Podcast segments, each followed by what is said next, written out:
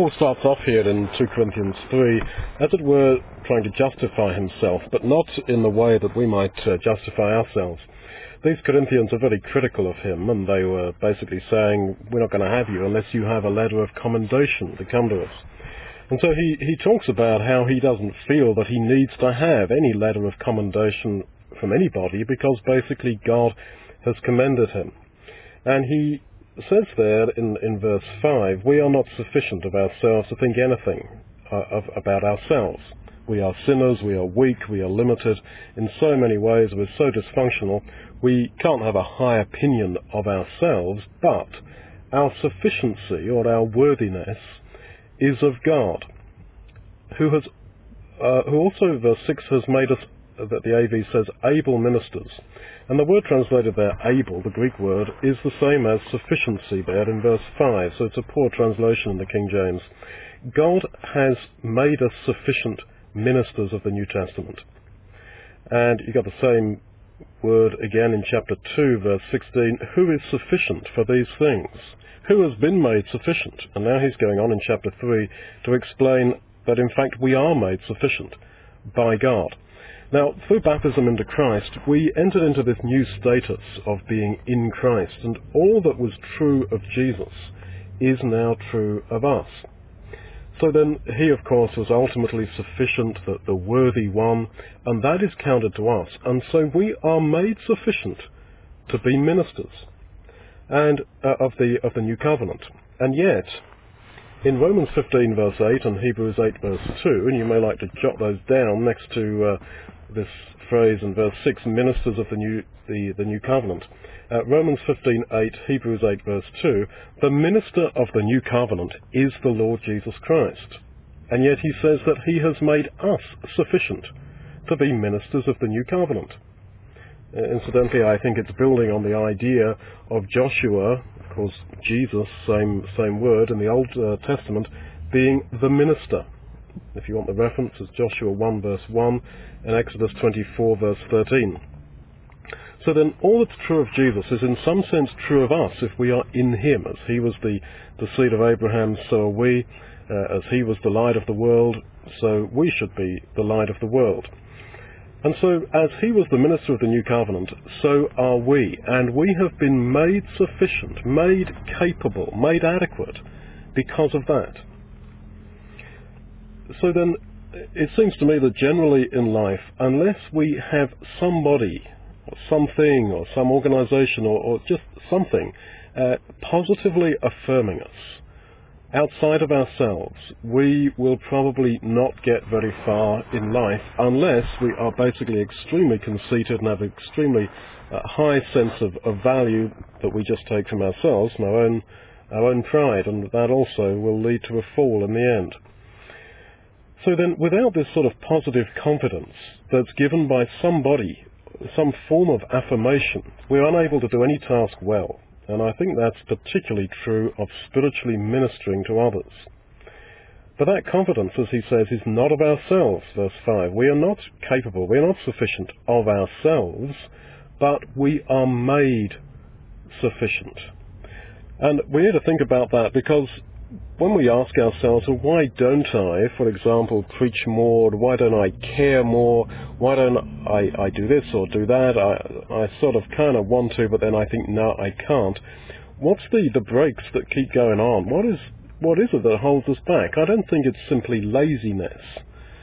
I think it may well be this lack of a positive uh, affirmation that we fail to feel as we should do because we're in Christ. Now, God is affirming us. And there was Paul, who was uh, only a human being like the rest of us, uh, hurting, I guess, because of these Corinthians saying, ah, yeah, no, unless you've got a letter from somebody or other, unless some church or some ecclesia or some committee uh, writes you a letter uh, that says, you know, we commend you, then we, we don't want to know you, even though he'd uh, converted them in the first place. But he, he says, no, I don't, don't mind that. It's nothing to do with it, because I have been made sufficient because I am in Christ. And so all around us there are voices, although they may not be articulated in so many words, there are voices telling us, you're no good. You're not the prettiest. You're not the smartest.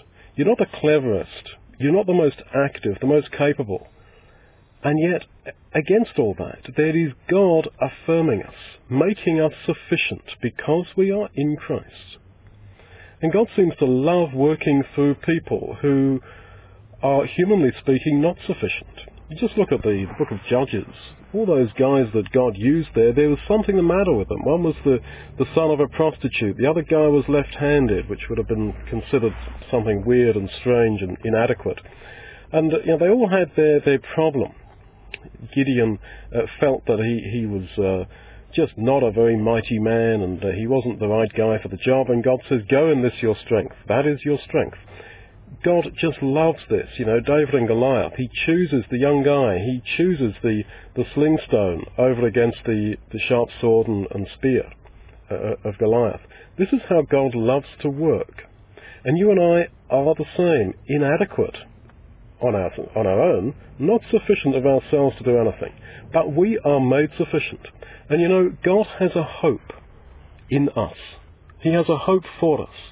He hopes and has an intention. You know, as Peter says, there are good works that God has before ordained that we should walk in them, that we should achieve them, we should do them. It may be just in uh, the uh, in between the commas, just helping one person at one time in our lives, that we are intended to be the one who sits down with that person at a at a meeting, just in life or whatever, and is a comfort to them, is a strength to them. You know, God has prepared all these things for us. So all that is true of Jesus is true of us. We are God's mechanism in this world. And when you look at us as a community of believers, we seem so weak. This one is too caught up with his business. That one is too caught up with her image. That one is a gossip. That one is totally dysfunctional. That one is hopelessly naive. Sure, that's us. And yet, that's exactly that it makes perfect sense that we should be such a humanly speaking dysfunctional community because that is how God functions through the dysfunctional who are made sufficient. And this puts an end once and for all to the idea that, oh yeah, no, I can't do that. No, I, I can't. You, you are made sufficient. You are sufficient.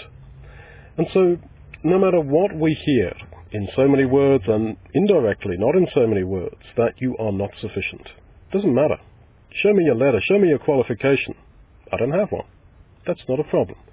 That is exactly who God is working through.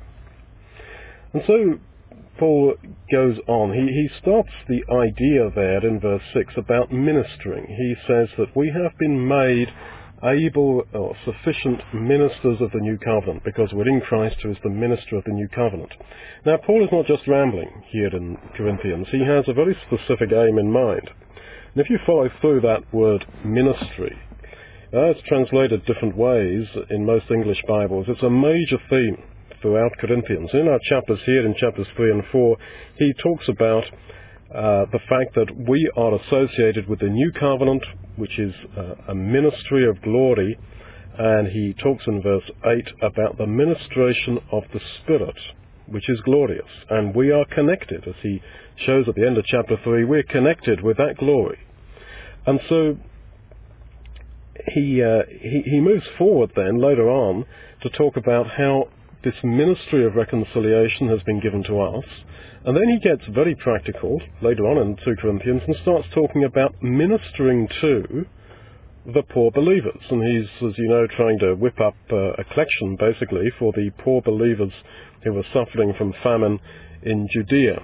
And he's saying that that is a ministry which has got to be uh, carried out by us. And so he starts here quite early on in 2 Corinthians saying that we have been made sufficient for that.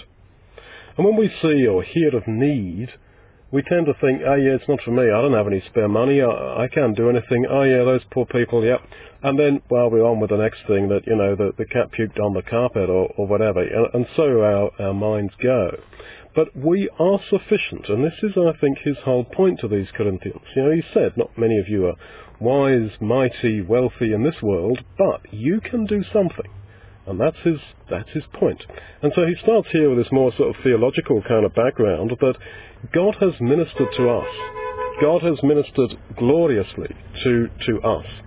And we therefore are to minister in response. And he says in verse 4, as we have, as we have this ministry, as we have received mercy, so we continue.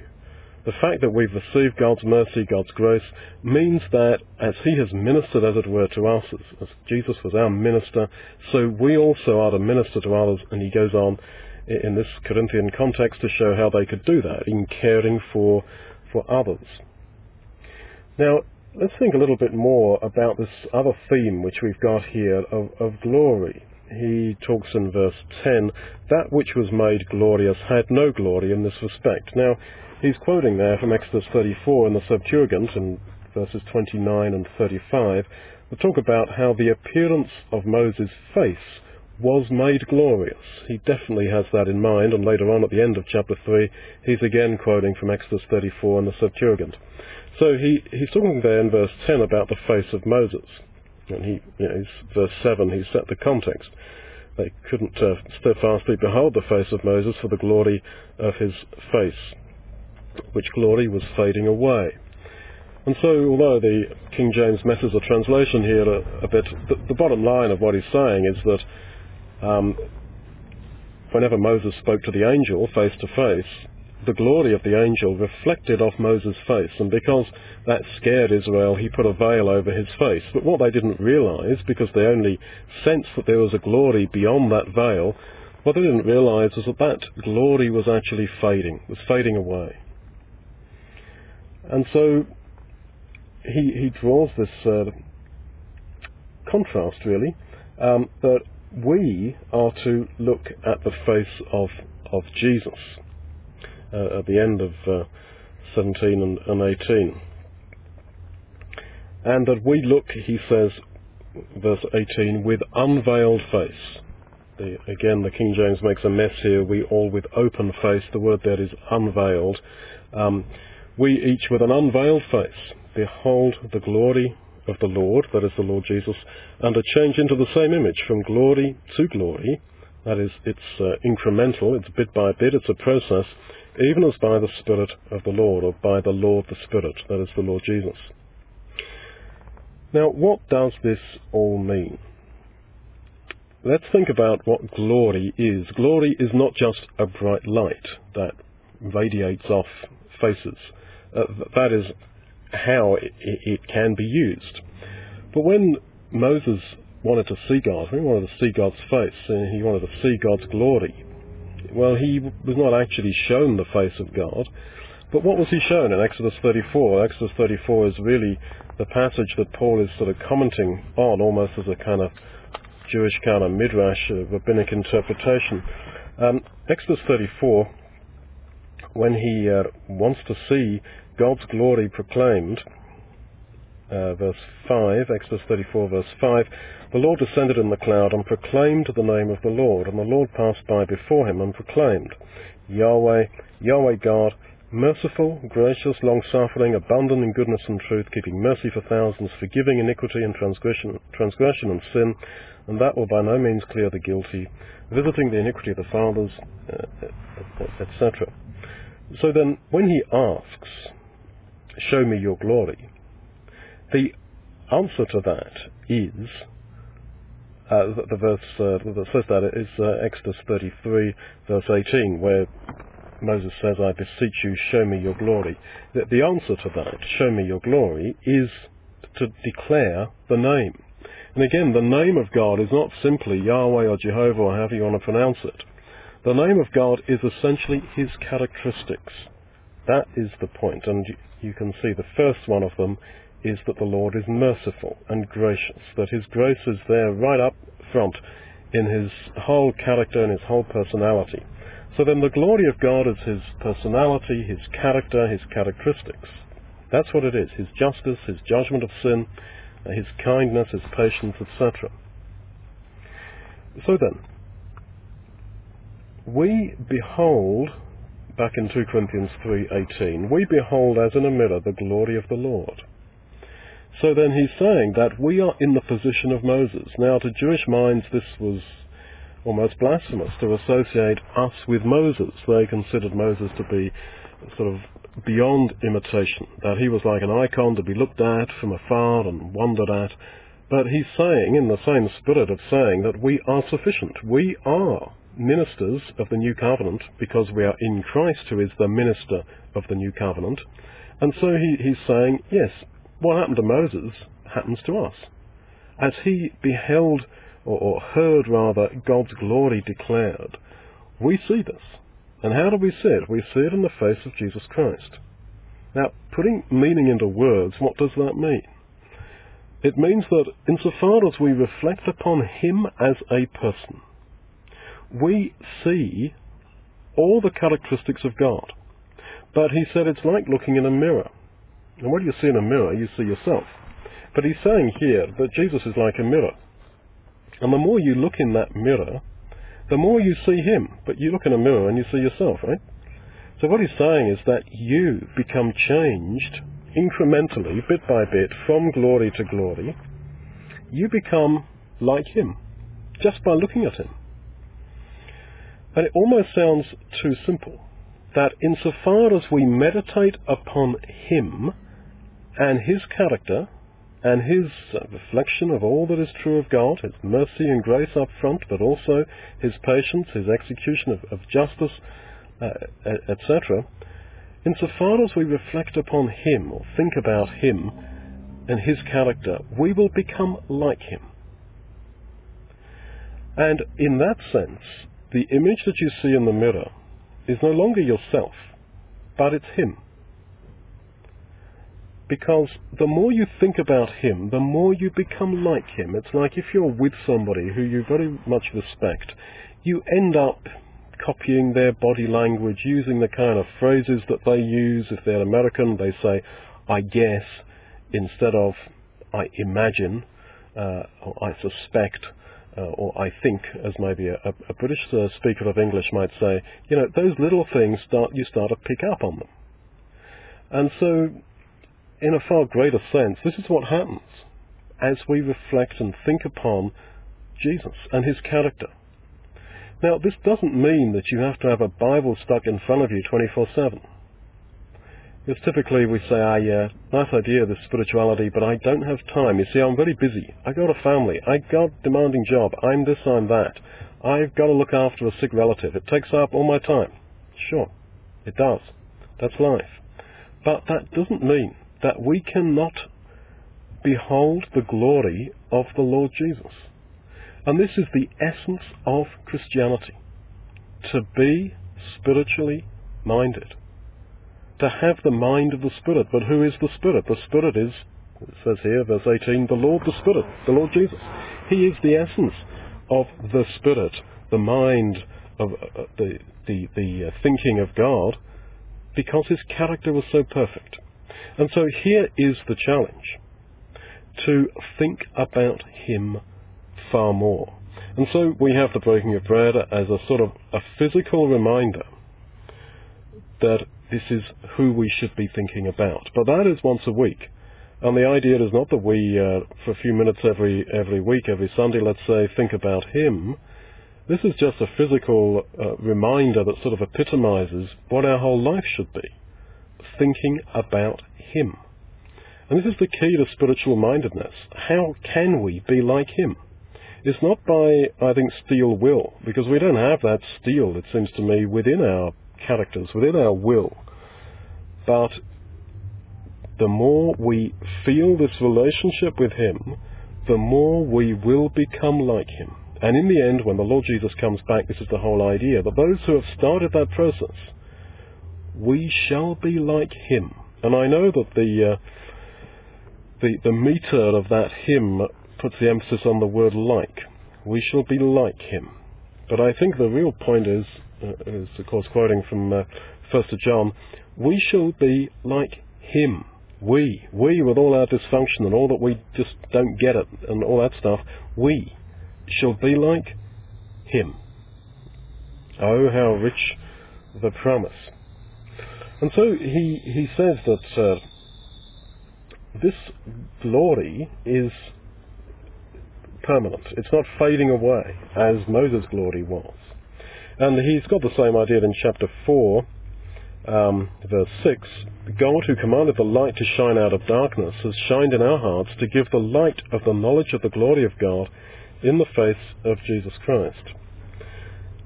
And then again in verse 18, while we look, we look, this is picking up the idea of them looking at the face of Moses and not realizing that the glory was fading, whereas we are to be looking or beholding, 3 verse 18, the glory of the Lord Jesus as in a mirror. So, chapter 4 verse 18, we look, we behold, not at the things which are seen, which are visible, but at the things which are not seen. Yeah, mercy, patience, grace, uh, all these things, justice, these are not in themselves visible. We behold not the things which are visible, but the things which are not seen, which are not visible. For the things which are seen are temporal, but the things which are not seen are eternal. They're going to keep on. They're not going to be like the glory on Moses' face that faded away, that was passing away, as, uh, as he says in chapter 3, verse, verse 11. See 3 verse 11. that which was done away was glorious, much more that which remains, that which abides eternally, is glorious. And so it's the same idea, chapter 4, verse 18.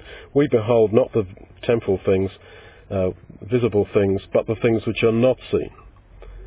And they are the things which are eternal. They are the things which do not vanish away. They are the things which, as he says in verse 11 of chapter 3, they are the things which remain or which are eternal.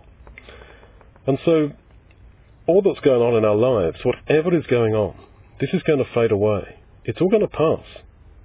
This too shall pass is a little phrase that uh, I picked up from John Stibbs years ago. Uh, this too shall pass. This is absolutely true. Whatever crisis you are facing, even you know, death itself, this too shall pass. There's only, in that sense, one thing that is eternal, and that is God and Jesus and His glory. His name is eternal.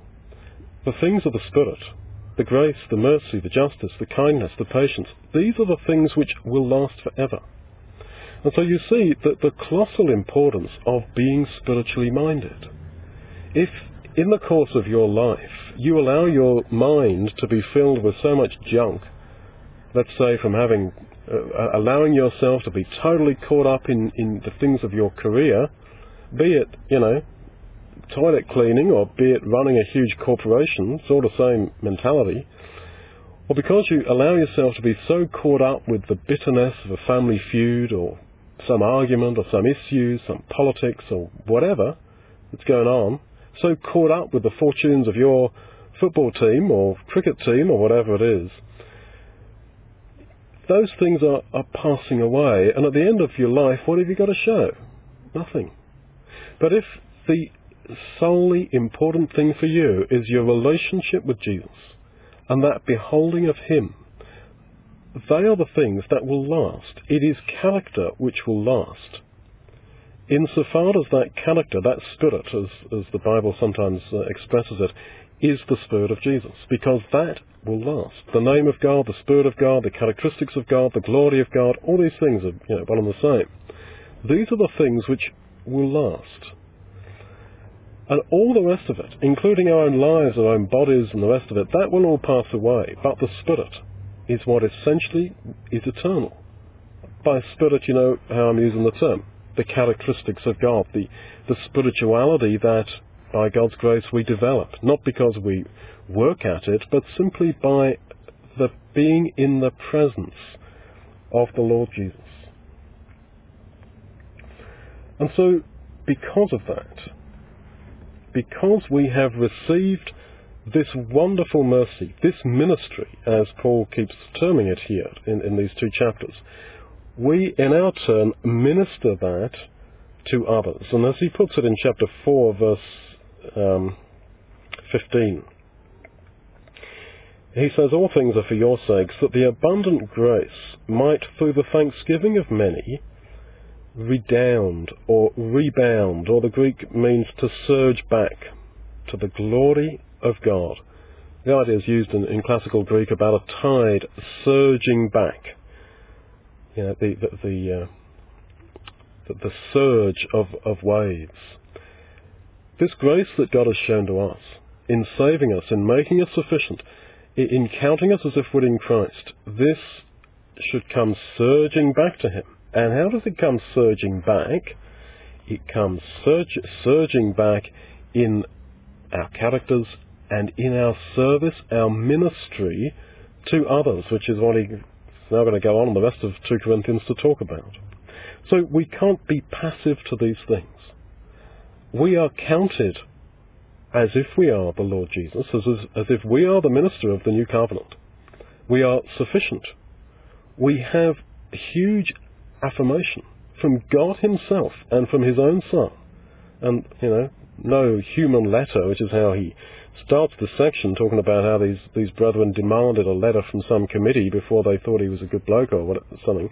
You know, all that is absolutely nothing compared to the height of the fact that we are counted as if we are the Lord Jesus, even the minister of the new covenant.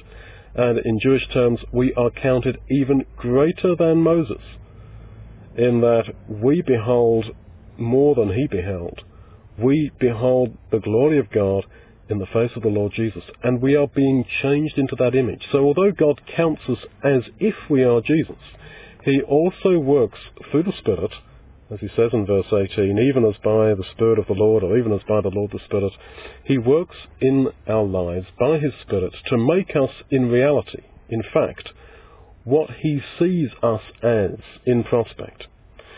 And what we're just seeing here is in fact put in other words at more length in Romans 8, where throughout Romans 1 to 8, Paul's been on about our status, that we are in Christ by status, and therefore there is no condemnation to those who are in Christ Jesus. And then he goes on to start talking in, in Romans 8 about the ministry of the Spirit. Uh, and he uses very similar language to what we've got here. He also calls the Lord Jesus the Lord the Spirit. So then, through his work in us, which operates through our beholding of him, through our being in his presence, through our continually uh, bringing ourselves back hour by hour in spiritual life to Jesus. Him, what was he like? How would he have been in this situation? Through that whole process, the Lord Jesus is working through his Spirit to transform our personalities, to transform our characters. And we may in theory say, yeah, sure, yeah, that's what we need, character transformation. But it's going on now. And this is the work of the Spirit, and it is alive and well, and it is going on. And so, this enables us, as I say, to understand Romans 8 because it's, this is why, having talked about imputed righteousness all through Romans 1 to 6, uh, then he talks about our woeful situation in Romans 7, then in Romans 8 he says, he starts talking about the Spirit. Uh, and why does he do this? Uh, and about transformation. Uh, he does this to make the same point as he's making here. That you, who are not sufficient of yourselves to think anything good about yourselves in one sense, you are counted as if you are sufficient and capable and able because you're in Christ. You're the minister of the new covenant just as he was. And therefore God is working through his Spirit to turn you into the, the Christ that he sees you as being. And yet all this has got to issue in something practical. As Jesus was the minister of the new covenant, and as the ministry of the Spirit to us uh, is so glorious, chapter 3 verse 8, so we should minister to others. And uh, as I say, you read on the next few days in 2 Corinthians, you'll, you'll see that. That's his whole point. That's why he keeps on about the idea of ministry, service, and different English words are used in the English translations, but it's all the same Greek word, this idea of ministering. That if this has all been ministered to us, and He is changing us to be like Jesus in reality, not just in the way He sees us in, in, in status, then we also must minister to others because one can't hold this great gift in their hands and somehow be passive to it.